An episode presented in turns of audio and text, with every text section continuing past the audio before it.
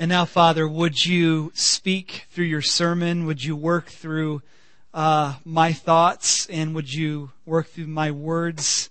And most importantly, would you work through your scriptures that we know contain power, contain life giving, sword cutting words? Would you work this morning, God? In Jesus' name I pray. Amen.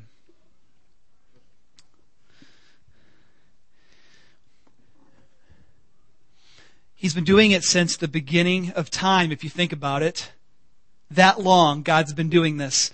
It started probably when he, uh, when the, when his spirit was hovering over the face of the deep. Remember, there was void, there was nothing. It's Genesis 1. There's nothing. And out of nothing comes light, right? Let there be light. And then there's land, and then there's waters, and then there's people, for people, animals, and plants. There, there's living things. Out of what? Out of this void. Out, out of nothing. He's been doing this for a long time. Remember Noah, right?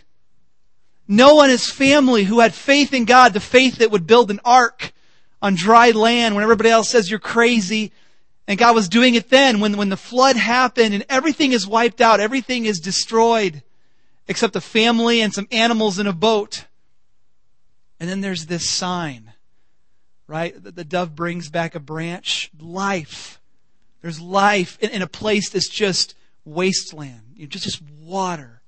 Just water. He did it for Abraham and Sarah. Right? No hope for children. There's no way. There's just no way. They're way too old. And God says, I'm going to give you a child. And Sarah laughs and says, Yeah, right. And God hears it and, and still gives her the child. That, that's what he does. He's been doing it for a long time. He did it for Hannah, remember? Hannah, who's in the, in the temple praying, Oh God.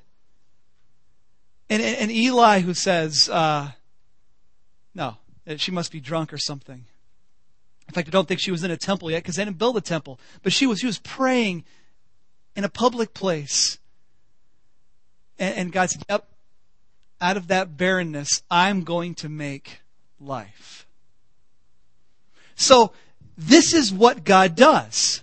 We see it throughout the scripture. It happens all over the place. It often happens in spectacular ways that, that arrest your attention. God takes something that is lifeless and barren, without hope, and He says, I'm going to do something with that. I'm going to bring life out of it. God makes life in barren places. Not just Elizabeth. It's what He does. And most certainly, He does it with our salvation. We took communion this morning, which, rem- which reminds us that we too have new life. I mean, there's a reason God says examine your hearts before communion, because if you take communion, the assumption is I should be seeing that new life working itself through me. I'm not sinless, but I should be sinning less. That's that new life flowing through me. So is there unconfessed sin? That's why we examine our hearts. Am I living according to what I know and believe to be true?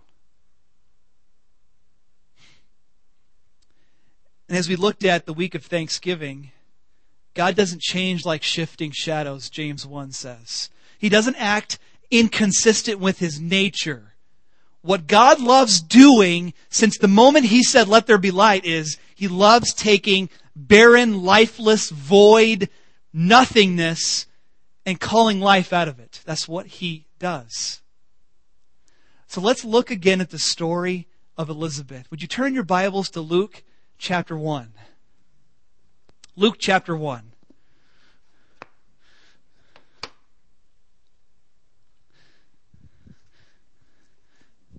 I think I've heard a lot of sermons about Zechariah, the husband, not so many on Elizabeth, and, and her part is wonderful. It's wonderful.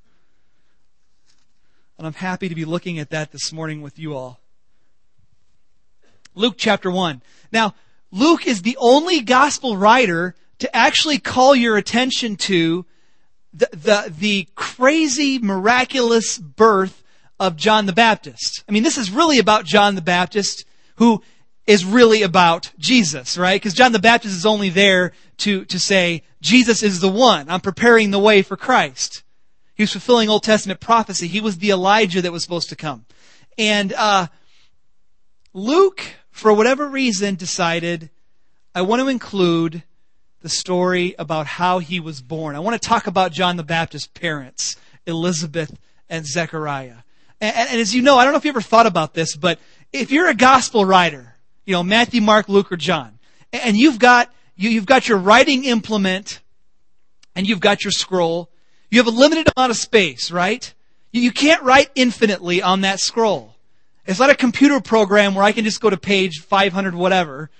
That's why John says, you know, if we were to write everything Jesus did, we wouldn't have enough books for that. And so the gospel writers had to choose what to write about and what details to give us. So every detail is important. And only Luke decides to give us Elizabeth and Zechariah. So here it is. Verse, chapter 1, verse 5. Or page 714 or so if you have uh, a Pew Bible around that area. In the time of, of Herod, king of Judea, there was a priest named Zechariah who belonged to the priestly division of Abijah. His wife Elizabeth was also, was also a descendant of Aaron. Both of them were righteous in the sight of God, observing all the Lord's commands and decrees blamelessly. But they were childless because Elizabeth was not able to conceive, and they were both very old. Once when Zechariah's division was on duty, and he was serving as priest before God, he was chosen by Lot, according to the custom of the priesthood, to go into the temple of the Lord and burn incense. And when the time for the burning of incense came, all the assembled worshippers were praying outside. Then an angel of the Lord appeared to him standing at the right side of the altar of incense. When Zechariah saw him, he was startled and was gripped with fear. But the angel said to him, Do not be afraid, Zechariah. Your prayer has been heard. Your wife Elizabeth will bear you a son, and you are to call him John. He will be a joy and delight to you, and many will rejoice because of his birth. For he will be great in the sight of the Lord. He will ne- he is never to take wine or other fermented drink, and he will be filled with the Holy Spirit even before he is born. He will bring back many of the people of Israel to the Lord their God, and he will go on before the Lord in the spirit and power of Elijah to turn the hearts of the parents to their children and the disobedient to the wisdom of the righteous, to make ready a people prepared for the Lord. Zechariah asked the angel, How can I be sure of this? I'm an old man and my wife is well along in years. The angel said to him, I am Gabriel. I stand in the presence of God and I've been sent to speak to you and to tell you this good news. And now you'll be silent and not able to speak until the day this happens because you did not believe my words which come true at their appointed time. Meanwhile, the people were waiting for Zechariah and wondered why he stayed so long in the temple. When he came out, he could not speak to them. When he came out, uh, when he came out, they could not speak to them. They realized he had seen a vision in the temple, for he kept making signs to them, but remained unable to speak. When the time of his service was completed, he returned home. After this, his wife Elizabeth became pregnant and for five months remained in seclusion. The Lord has done this for me, she said. In these days he has shown his favor and taken away my disgrace among the people. We'll pause there. God makes life out of barrenness. He loves doing it. And of course, you can see the echoes here with some of those Old Testament saints that also were childless. If you look with me, though, at verse 5 and 6 and 7, you get a description of the couple. It's just telling you kind of who they are. So who are they in verse 5, 6, and 7? Well, you got this priest, Zechariah. He's a Levite, in other words. He's in the division of Abijah. Each division was about, I believe, 5,000 priests. His wife is Elizabeth, who's also a descendant of Aaron. So they're both in this priestly line. They're both Levites from the tribe of Levi. It says, both of them were righteous in the sight of God, observing all the Lord's commands and decrees blamelessly. But they were childless. Elizabeth wasn't able to conceive and they were both very old. So, what's the description tell you about them? These are great people. They're great people. Would they make good parents? No, they'd make great parents. Would they make great grandparents? They'd make amazing grandparents. It makes you wonder if they like had kind of like other families around them that they kind of adopted as their own kids and grandkids. It makes you wonder. Because they're good people. They love the Lord. Which tells us, and Luke, like I'm saying, Luke gives us these details for a reason. He doesn't just say a priest and his wife weren't able to have a kid. No, he's, he's saying these are great God fearing people who were both from the priestly line of Levi. The details are important and they tell us that even God's best servants walk through barren places. I mean, do you see that? Luke goes out of his way to say, this is an amazing couple. There's no reason for them to be childless except that they are. That's just the way it is. And they're amazing. God's best servants walk through barren places. And so you can imagine uh, how Elizabeth felt. We just read it um, in the latter verses we read when she said, "My reproach has been uh, removed." That's how she says it. That is um, in verse twenty-five. Uh, the, oh, the way the NIV says it, uh, he's taken away my disgrace. Other translations say, he's removed my reproach. That's verse 26. Um, Elizabeth lived with this sense of disgrace. You've got all of these verses in the Old Testament that talk about how God's going to bless you and give you children. That's one of the blessings in Deuteronomy, actually. If you obey Torah, if you obey the commandments of God, He will give you kids. That's in there. It's in Deuteronomy. And so you can imagine she knows these verses. I mean, she's in the priestly line. She gets it. She knows her Bible. And yet, that blessing, which usually that's the way it is, hasn't worked itself out in her life that way. And then you have uh, Proverbs 31, right? the amazing woman of Proverbs 31 that we're, that women are supposed to uh, look at and say, I'll never measure up, right? I've heard ladies say that. But it, it's describing a godly woman. It's not supposed to be putting you down. It's supposed to be just an encouragement. Here, here's, this is good. And you read in Proverbs 31, right? Her children will rise up and call her blessed. Unless, of course, you don't have children. And so you have woven into the Old Testament texts many passages that refer to God's blessing and children. And Elizabeth, instead of people giving her the benefit of the doubt saying, you're a wonderful woman. You are the Proverbs 31 woman. God just hasn't given this to you. Instead of looking at it in a more mature way, the, the text says she's lived with reproach. Barren, whatever that word is in her language, would have been a, a dirty word, a hard word, a word you didn't want to talk about. And God was trusting his best to walk in this barren place. And he does that with us. Sometimes we look at our lives and say, why is this so broken? Why can't I fix this relationship I've tried so hard? Why is it that I taught my daughter all of these biblical things and I don't see her walking in it today. If I train up a child, isn't that how it's supposed to go? And we don't see the text, the biblical text, working itself through in something in our life.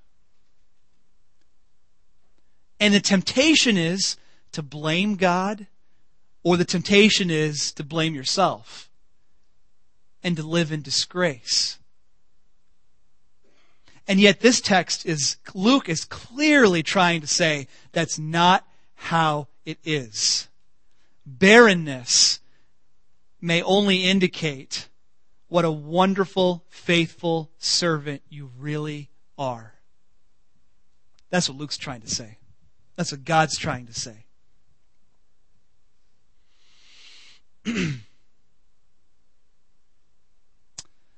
so, what is God doing here? What, what is God doing in this barren place? Well, Zechariah gets chosen by Lot to serve in the temple. Uh, that is a huge honor. You have no idea. It's a huge honor. Because, because if there's five thousand, if you've got four divisions of priests and about 5,000 priests in each division, what is that? 20,000 priests. So, so you get your shot. The lot were, well, the lot was cast and, and it fell to Zechariah.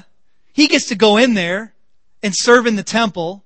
And the people are, are outside praying. He's at the altar of incense lighting that.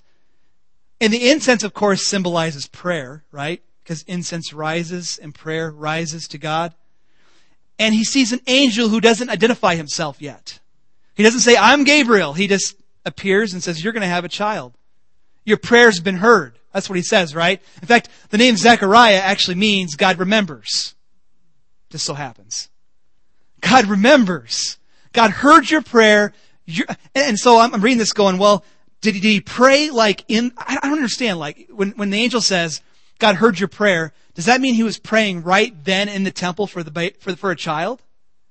Or was it a, a prayer in the past?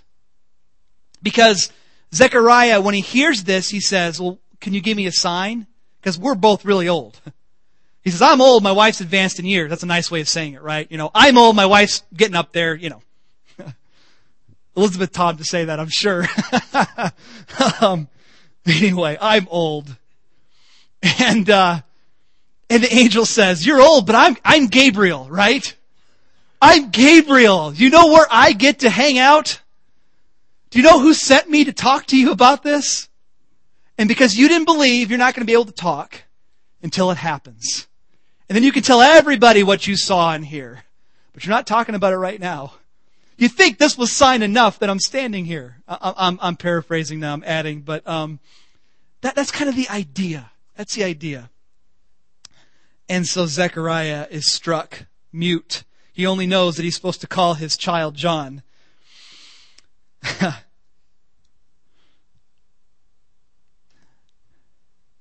they wanted a son, and now they get one. And now, now look, look, look at what look at what Elizabeth does here. Uh, you've got verse uh, 26. In the six months of Eliz- Elizabeth's pregnancy, oh, I'm sorry, I'm back up at 23. Um, when the time of his service was completed, he returned home. After this, his wife Elizabeth became pregnant and for five months remained in seclusion. Maybe we're not sure why she was in seclusion, but maybe because she was so old, she was trying to take it very easy on herself. That's, that's very wise. That's, that's probably a good guess as to why she remained in seclusion. Verse 25, Elizabeth says, The Lord has done this for me.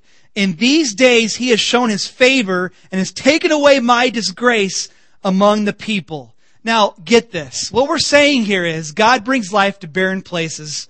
He makes life out of barrenness. But when he brings life, he brings life to highlight his spectacular plan. When God brings life to barrenness, when God does something that only God can do, like, oh my goodness, I went into the doctor and my problem is gone. What is up with that? Uh, my dad finally called me and we're doing good now. What is that? When, when God brings life out of barrenness, He does it to highlight His miraculous, spectacular power and plan. He's saying, look what I did. Give me glory. Give me glory because not anybody could do this. Do you see what I did here? I love bringing life to lifeless places. It's his specialty. um, Elizabeth says, in these days God did it. In other words, I had to wait quite a bit. In these days, God has shown his favor. It wasn't my plan, it wasn't my timing. It was God's plan, God's timing, and yes, I walked in barrenness for many, many, many, many years. But now, all of that's been reversed. And one day, every barren place in our life at least, I'm not saying every relationship will be fixed because there's a measure of free will there, but, but many of the areas of our life that are just broken will be fixed. Again, not against people's free will, but God loves bringing life into our lives. Elizabeth and Zechariah wanted a son. What God gave them was a prophet. I mean, I, I want my, my, my kids to be healthy. I want my kids to be strong. That's what you want. You, you want your kids to be God fearing kids. I want my kids to know the Lord. But I don't know that I've ever prayed that my, my kids would be a, a spectacular spiritual leader in, in, in the United States of America. That they would be known worldwide for, for their spiritual fervor for God. I don't know if I've ever prayed that. Maybe I should. And, I don't know that they ever prayed that either. I don't know if they ever said, God, give us a prophet. Give us this person that's going to be known in Israel as, as someone that's going to turn kids back to their fathers and fathers back to their kids. Give us someone who's going to bring revival to our land. They didn't, pr- I don't know if they prayed those prayers. We're not told. I think they just prayed for a, a child. And God says, you're going to wait a long time, but when my plan, when the timing is right, I'm going to answer that prayer in a spectacular way. I'm giving you a prophet. And that makes you wonder what amazing things God has left for us that He just hasn't revealed yet. It makes you wonder. God brings life to barren places. I think, I think in, in the fabric of our existence is this cycle of death and rebirth. I mean, you see it everywhere. You see it in the seasons, right? We're in this season called winter. Yeah, I think it's still fall, but for all intents and purposes, right? we're, we're in winter. And, uh, it's kind of a season of, of, we celebrate Christmas. I'm not taking away from Christmas, but it's this cycle of things are dying, right? Things are dead. We're not seeing new flowers. We're not decorating our homes with them. Um, but spring is coming. And then you get new life. And that's going to happen every single year. We're not skipping a winter, you know? I mean, as much as you might not want it, we're not skipping one because we go through these cycles of life, death, rebirth. It's just the way it goes. In fact, our bodies are built that way, right? Your skin is built that way. I never tell my kids, uh, kids, would you go dust, would you go take the TV and like get my skin cells off of it? You know, it's kind of gross. I call it dusting, right? That's what we say. It's dusting. But, but all that is, is there is, there is death happening on my body all the time.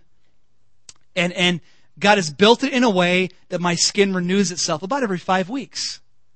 Every five weeks I get new skin. And the dust accumulates. That's what happens. And, and so much of your body, I don't know if you've looked into this, but so much of your body re- rejuvenates itself at different speeds, of course. Not your teeth, of course, not those, but but other things like uh, oh, like uh, red blood cells, white blood cells. Let's see. Red blood cells live approximately four months in this body, and then they get replaced. Uh, what else? Some cells, uh, let's see, every 10 years, some, some bone cells remodel themselves. Um, can't read my own writing here, or my own typing. Liver cells. Red blood cells live approximately four months. Liver cells live about five. You know, things are constantly being rejuvenated in my body, in your body. Now, of course, with age, all that slows down. You know, that's just the way it is. But built into our existence is life death, rebirth. God brings life to barren places.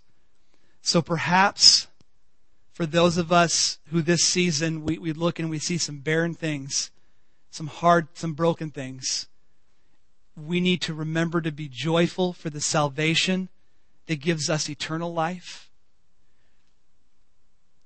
We need to remember that God's plan in our life is not complete yet because we're still breathing. His plan is not over. If I can walk away from a car accident, his plan's not over for me either. And I'm tired of saying that. I said that in the summer. But apparently God's plan is still that I keep breathing and I keep seeing his plan work itself out in my life. And the same is true of you. What's he going to do next year, you know? What's he going to do in 10 years? What kind of life is he going to bring in some amazing places in your life? We're going to respond in song and joyfully proclaim the Savior who came to bring life. Pray with me. Worship team, come on up. Jesus, we are so full of your life.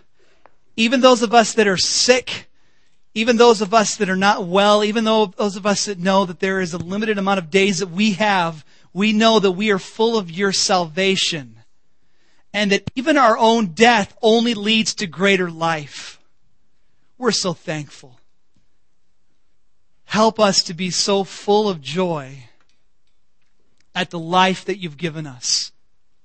Help us be so full of trust when we don't see the life that we want to see yet. When we see broken relationships, broken people, broken stuff in our own life, when we see barrenness and, and walk in desert places, Help us to trust you and know that your plan is not over yet. And may we, like Zechariah and Elizabeth, keep praying. Help us keep praying, knowing that as, as surely as incense rises, our prayers go up to you. In Jesus' name, amen.